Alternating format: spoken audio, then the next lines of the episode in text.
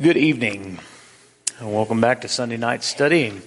Glad that you are in attendance. Uh, you may have noted this morning that we had a bit more of an emptier teen section than we normally do.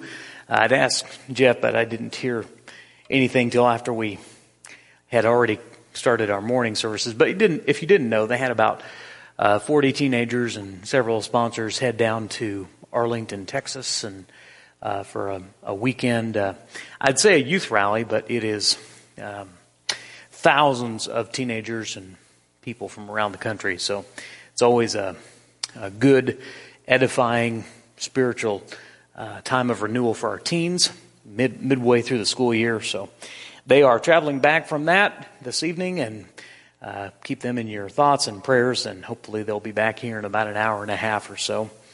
Um, As I told you this morning, the subject uh, had about seven uh, versions of the sermon before I finally landed on. Uh, this is the hard thing about being a perfectionist is um, you never feel like you're all the way there. And so, in the process of writing and editing and doing some more writing and editing, um, tonight I, I wanted to share with you version number five uh, from my studies, I want you to turn to what we call the book, what was actually the letter uh, that we call First Timothy, is where we will be tonight. For the most part, uh, just one verse that I want to look at in thinking about the God who we serve and whom we worship. First and Second Timothy both are a uh, collection of wisdom from the wise apostle who had been called in an unusual way. He was uh, an abnormal apostle, you might say. Paul's was a unique calling, but he was he was Jesus' chosen instrument. And that's really important. Some areas of Christendom, uh, they're not real big fans of the writings of Paul. Uh, they'll say, well, I, I just follow Jesus, not Paul. And you really can't do that because Jesus himself said, Paul is my chosen instrument. So if you ignore Paul, you effectively are ignoring Jesus. Uh, of course, Jesus is the Savior, Jesus is the head. Paul himself would admit to that. But Paul had a special and unique calling and a role of teaching uh, as, a, as a minister and an evangelist to the Gentiles, not only establishing churches, but in helping establish a legacy for those who would come after him. He starts 1 Timothy by saying, Paul, an apostle of Christ Jesus, by command of God our Savior and of Christ Jesus our hope. To Timothy, my true child in the faith, grace, mercy, and peace from, the, from God the Father and Christ Jesus our Lord. Then he'll give some warnings, as he often did, about those who were false teachers, false apostles, uh, who existed, who taught the gospel or taught some form of the gospel, and usually had uh, uh, saw it to a, a means of an end to financial gain. And so Paul begins with a warning to Timothy about resisting those who are teaching false doctrine and false teaching. A good reminder it's important for us to pay attention to our doctrine. Uh, then he talks about a little bit of his own personal story. He brings this in starting about verse 12. Uh, he says, I thank him who has given me strength, Christ Jesus our Lord, because he judged me faithful, appointing me to his service. Though formerly I was a blasphemer, a persecutor, an insolent opponent, but I received mercy because I had acted ignorantly in unbelief. And the grace of our Lord overflowed for me with the faith and love that are in Christ Jesus. The saying is trustworthy and deserving of full acceptance that Christ Jesus came into the world to save sinners, of who I am the foremost. But I received mercy for this reason that in me, as the foremost, Christ Jesus might display his perfect patience as an example for those who were to believe in him for eternal life. That's a powerful testimony. I've given you, just in case you're paying attention, a part of that is a little bit of a preview for next Sunday's lesson. So, not to give a spoiler, um, but then in verse 17, he says this To the King of the ages, immortal, invisible, the only God, be honor and glory forever and ever. Amen. In this simple verse, Paul gives a profound description of the nature of God. And that's the verse I want to meditate on tonight as part of our study. We're going to have lots of scripture, as we often do for Sunday night study. And so, if you have your Bibles, be ready to go. Um, first, he says, to the King of the ages, which reminds us that God is sovereign. In Isaiah chapter 40, Isaiah chapter 40 is, we're going to be here a couple of times this evening during this lesson, but the first First reference I want to look at is in verse 23 of Isaiah chapter 40. The prophet describes God this way He brings princes to naught and reduces the rulers of this world to nothing. If you ever get worried or concerned about our leadership, people in government, people in political power, people in uh, authority, and, and in our time, it's easy to get frustrated with all of it. There's great hope in the reminder that we serve a God greater than all of them, that He brings princes to naught, that He reduces the rulers of this world to nothing. If you want to think more on that thought, we're not going to read it or even men- go beyond just mentioning it, but Psalm chapter 2 is another reminder of that promise. That this world is not our home, that's true. But as men come to power, and some men use that power abusively or in corrupt fashion for their own gain, be reminded and take hope that God is still in control and he still brings the princes of this world to naught and reduces the rulers of this world to nothing. The psalmist wrote in Psalm 115, verse 3, that our God is in the heavens. He does all that he pleases. Now, for a human king or ruler, that would be a problem. to, to be able to do anything that you please. Because we have a fleshly nature and we have a selfish nature. And so you get a person in power who does all they please, there's never going to end up in, in anything good. But it's not that way with God. He's sovereign, He's perfect, He's holy. He's just. He always does what, he's right, what is right. He does all that he pleases and will never make a mistake. You ever do all that you please? You ever have a limited window when you get to do all that you want? Children understand this when they go visit their grandparents. They have the opportunity to do all that they please.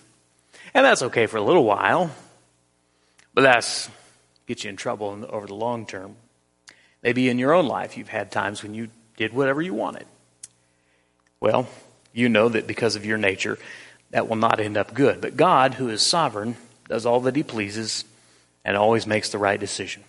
God's the highest authority of all authorities in all matters, and His will and His commands are perfect, absolute, unchanging. He is sovereign, and both His plans and His purposes will always prevail. Sometimes it doesn't seem that way.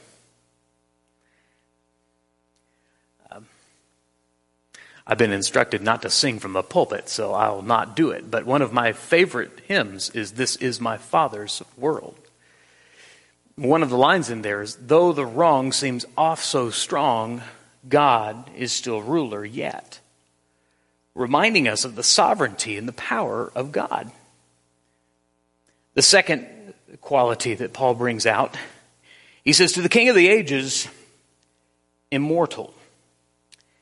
In the book of Numbers, chapter 23, we're told this concerning the Lord God. He says, God is not human. This is the story of uh, Balaam and Balak and that, that whole story. In verse, uh, verse 19, he says, God is not human that he should lie, that he should lie, not a human being, that he should change his mind. Does he speak and then not act? Does he promise and not fulfill? God's immortal. And I think there's, um, when talking, speaking of immortal, we're saying he's timeless. You and I are bound by time. We can't even, we can't, it's, we can't even think outside of time. Uh, you're, you're mindful of the time right now. If I keep going too long, you'll really be mindful of the time. That's just the way we are. We're locked in a world of time. Some cultures do that more than others. Um, God is not mindful of time in the way that we are mindful of time. You have a birth date, and someday you'll have a death date. You have a season of your life when you work, and a season of your life when you won't. You have a season of your life when you raise children, a season of your life when you spoil your grandchildren. Hey, There are seasons and times, and these are things that are assigned to men, not to God, who is outside of time. He's immortal. Uh, back to Isaiah chapter 40. I told you would be there a couple of times. Here's the second one Isaiah chapter 40. This one you probably not uh, uh, will know quite well. Isaiah 40, verse 28 and following. Have you not known? Have you not heard? The Lord is the everlasting God, the creator of the ends of the earth. He does not faint or grow weary. His understanding is unsearchable. He is infinite in nature. The children are at that school our, our children attend they place a big emphasis on the story of the world, the history of the world. They study the classic works. They study historical literature by great men and, and wicked men alike. Why do they do that? Well, they do that so that they instruct students in the basic premise that there was a world that existed long before them and to understand the context of the world that came before them is really important if they want to have success in the life that God has granted them. Someone once said to not understand history is to remain forever a child because you believe the world started when you entered it and will end when you leave it. Wisdom says we look at the big picture from beginning to end. God's wisdom is even more timeless in that it's infinite in nature before any of this ever was, and long after any of it will be. He is. What he told Moses this morning at the burning bush I am the God of Abraham and Isaac and Jacob. Psalm chapter 90, the psalmist wrote these words. Lord, you have been our dwelling place in all generations. Before the mountains were brought forth, or ever you had formed the earth and the world, from everlasting to everlasting, you are God. It's really kind of scary to try to imagine eternity. You ever try to do that? You ever try to think about after you die that you will exist in one state or the other for eternity. And if you if you'll dwell on that just long enough, it, can almost frighten you. because any amount of time that you've had in your life has come to an end. You know, the old saying, this too shall pass. For good or for ill, this too shall pass. But when you step into eternity, it won't be that way. God's always been. He is without beginning or end. He is the everlasting creator. He is the creator with eternal nature and existence. when we say he's immortal, we're not just saying he's timeless. That's one aspect of it. We're saying he's not mortal. He's above us. He's beyond us. He's greater than us. And that is where true wisdom begins in understanding uh, that there is a creator who's much greater and higher and more powerful than you'll ever be. Third characteristic, he is invisible, what I call unseen. God told, uh, Jesus told the woman at the well who wanted to argue about religious matters that God, this is John 4:24, God is spirit. His worshipers, those who worship him, must worship in spirit and in truth. The, the woman was a Samaritan. Jews and Samaritans didn't get along. And they argued about external things. Where does the temple go? And what do the priests do? And these were external things. Not that those things were bad, but Jesus said, the God that you're inquiring about is spiritual. And those who worship him must worship in spirit and truth. When you try to imagine God, you naturally go to human characteristics. What does God look like? What is his skin color and his eye color and his hair color? You, you immediately go to physical attributes. You're thinking in the wrong direction if you're thinking in that way because God is spirit. He's invisible, Paul says. Turn to Acts chapter 17. Paul gave a whole speech on this to a very religious people, and yet they didn't know God. It's not unlike today. There's a lot of people who would say, I'm spiritual, but I'm not religious. Another way of saying that is they're spiritual, but they don't know about this, this God the God whom we serve. We're in verses 24 through 29, if you're following along, of, of Acts 17. The, Paul's in Athens.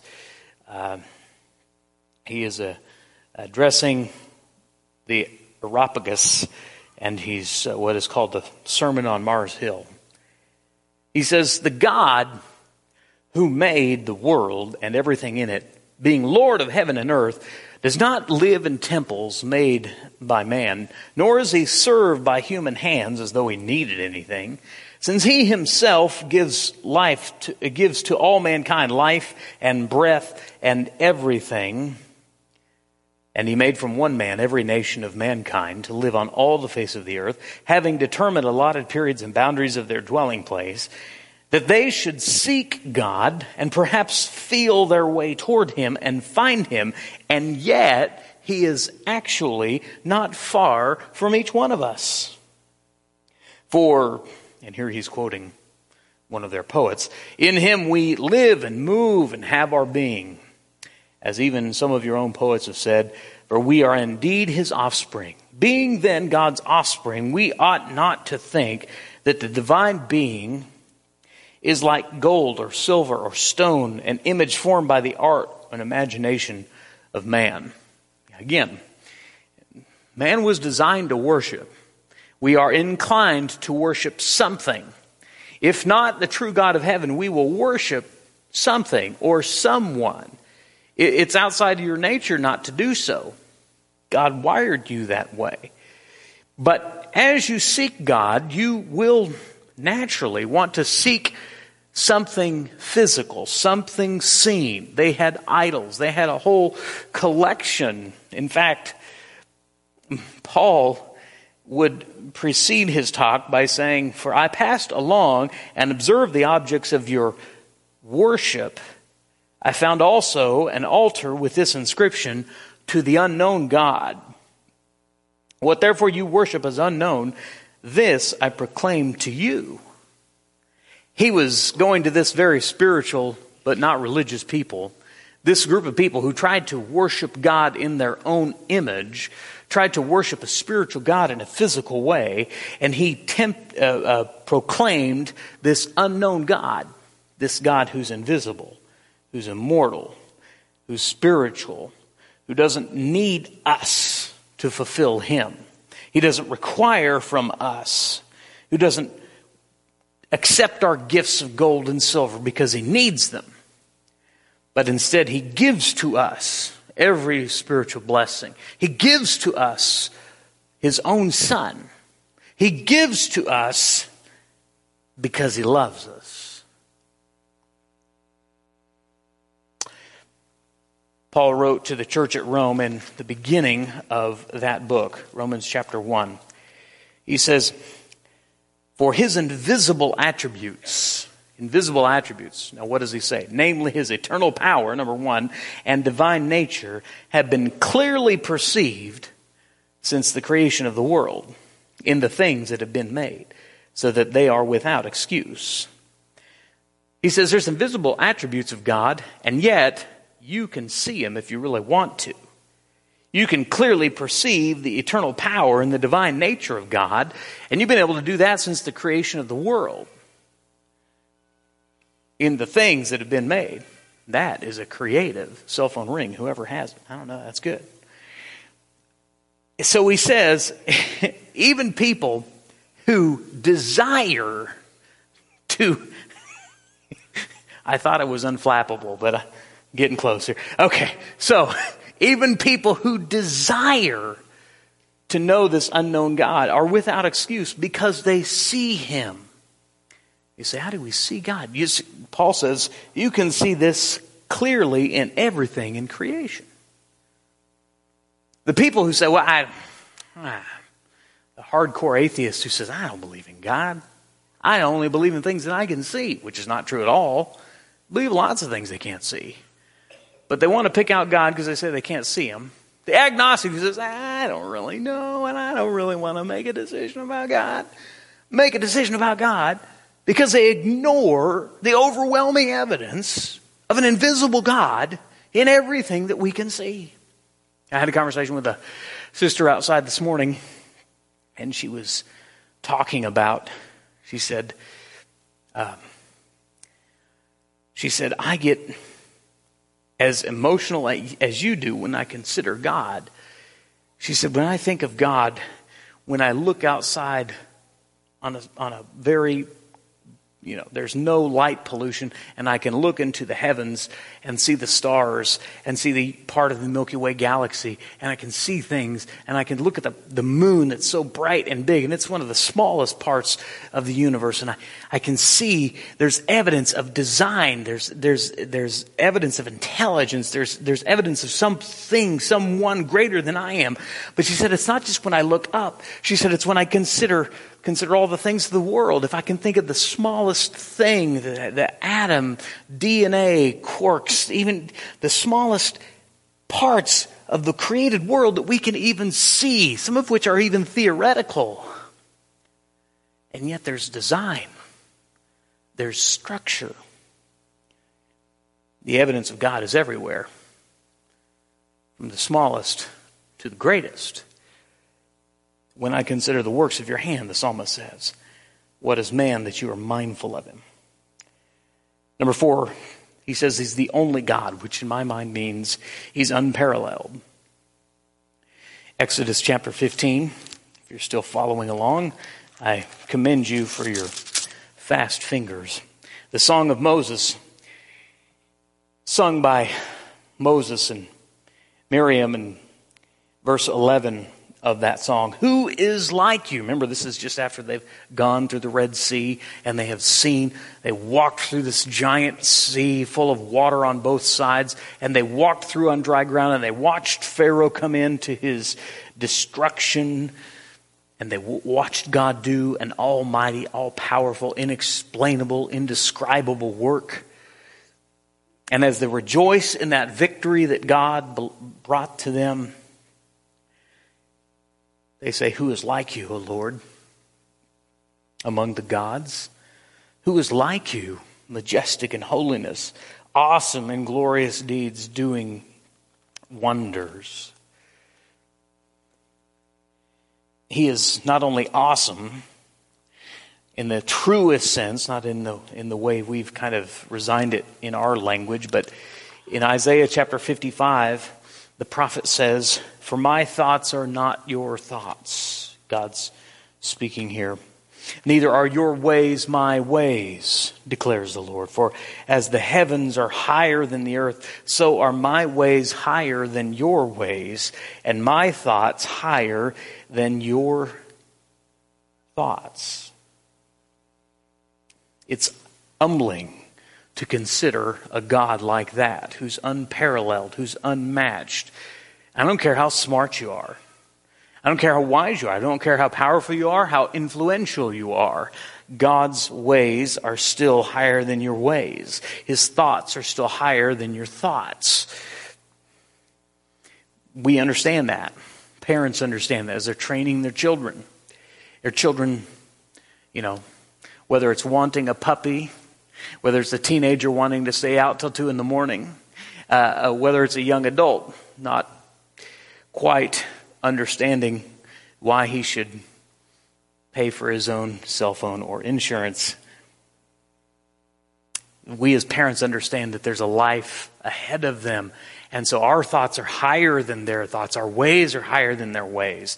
Not in the same way that God is higher than us, but in a small infinitely smaller degree, at a human level, we understand that some point, at some point children have to trust their parents, that their ways are higher and better, and that ultimately, and this is what it requires, we have to trust that not only are his ways and his thoughts higher and better than ours, but that he loves us and that he wants what's best for us.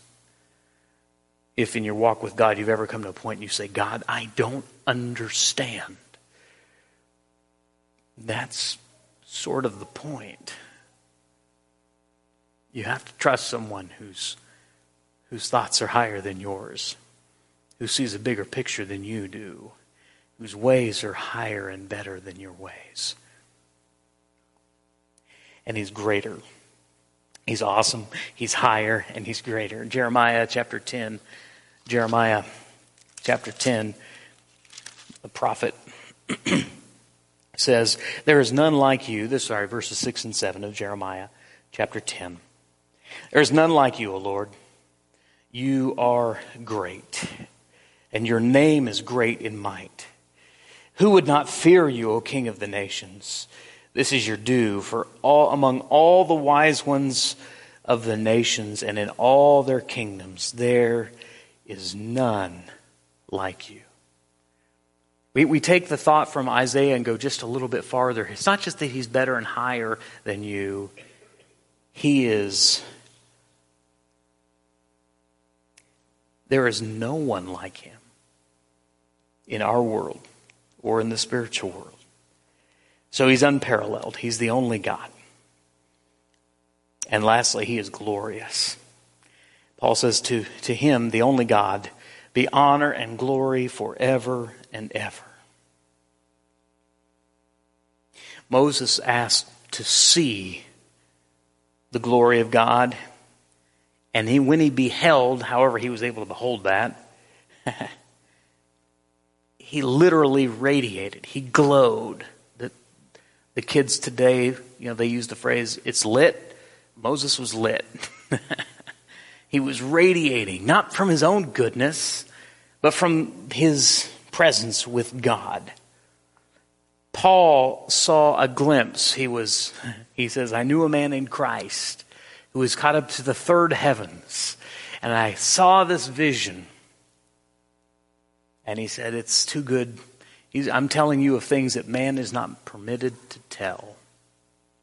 You'll just have to trust that he's that good. John had a vision of it. We described it this morning from Revelation 4 and he was awe-struck. Every single person who's been given a glimpse of this glorious, almighty God has come back changed forever. They were never the same. You say, I wish I could have an experience like that and change everything for me. Maybe.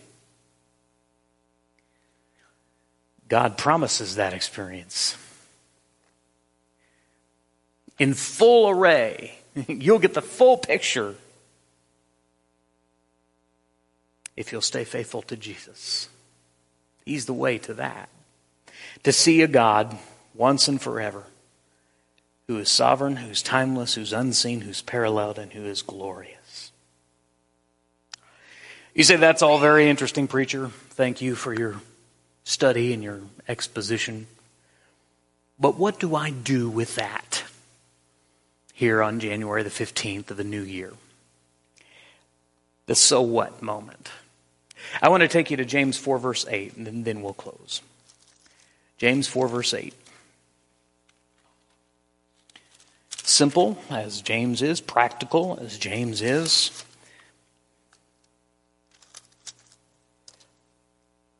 James writes this Draw near to God, and he will draw near to you. Cleanse your hands, you sinners, and purify your hearts, you double minded. So that's my four word challenge for this week. Draw near to God. Draw near to Him as often as possible. You've had the opportunity to do that several times today. I hope that you'll draw near to Him daily in prayer. I hope you'll draw near to Him in His Word. I hope you'll draw near to Him in worship. I hope you'll draw near to Him in devotion. I hope you'll draw near to Him in communion. I hope you'll draw near to Him with other saints. Since He is sovereign, may you yield yourself and your life to His will found in His Word. He tells you very clearly how He wants you to live and what He wants you to do. So align yourself with that. Because He is timeless, I pray that you will seek His presence and draw near to Him as often as possible. What if, instead of driving and listening to music or a podcast, uh, you listened to the scripture. There are so many Bible apps that'll read it to you. That'd be a good thing. That'd put your mind and your heart in the right place, drawing near to God. Since He is unseen, may you continue to seek Him by faith. And may you remember, as Paul said, that He is not far from you. As He is unparalleled, may you seek refuge in the shelter of Him alone the Psalm 18, verse 30, describes God, and then it says this very interesting thing in Psalm 18. He says, This God, as for this God, his way is perfect. The word of the Lord proves true. He is a shield for all those who take refuge in him. I'm not sure where refuge is for you. Maybe it's in your account balances. Maybe it's in relationships. Maybe it's in family. Uh, maybe it's in power.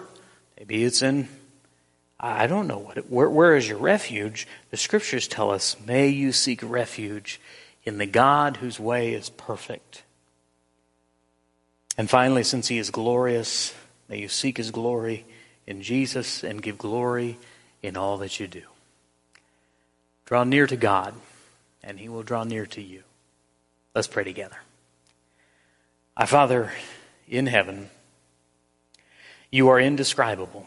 You are beyond our ability to fully comprehend from a human perspective, from a, a mind of finite wisdom and finite limitations and abilities. But Father, you've given us your word so plainly and it reminds us that you are sovereign, that you are timeless, that you are invisible, that you're unparalleled, and that you are glorious. Lord, I pray that we as a people might draw near to you, and we believe and trust the promise that in so doing, you will draw near to us. Thank you for having drawn near to us this day. It's been a wonderful first day of the week. We know why you have commanded your people to worship at the beginning to set all things in the right order. Lord, we don't know what's going to happen this week. We have our plans, and you certainly have yours, and yours are going to come to fruition. But in all things, we trust you, Lord, and we love you. And we know that you love us because of your Son. It's in his name that we humbly offer this prayer. Amen.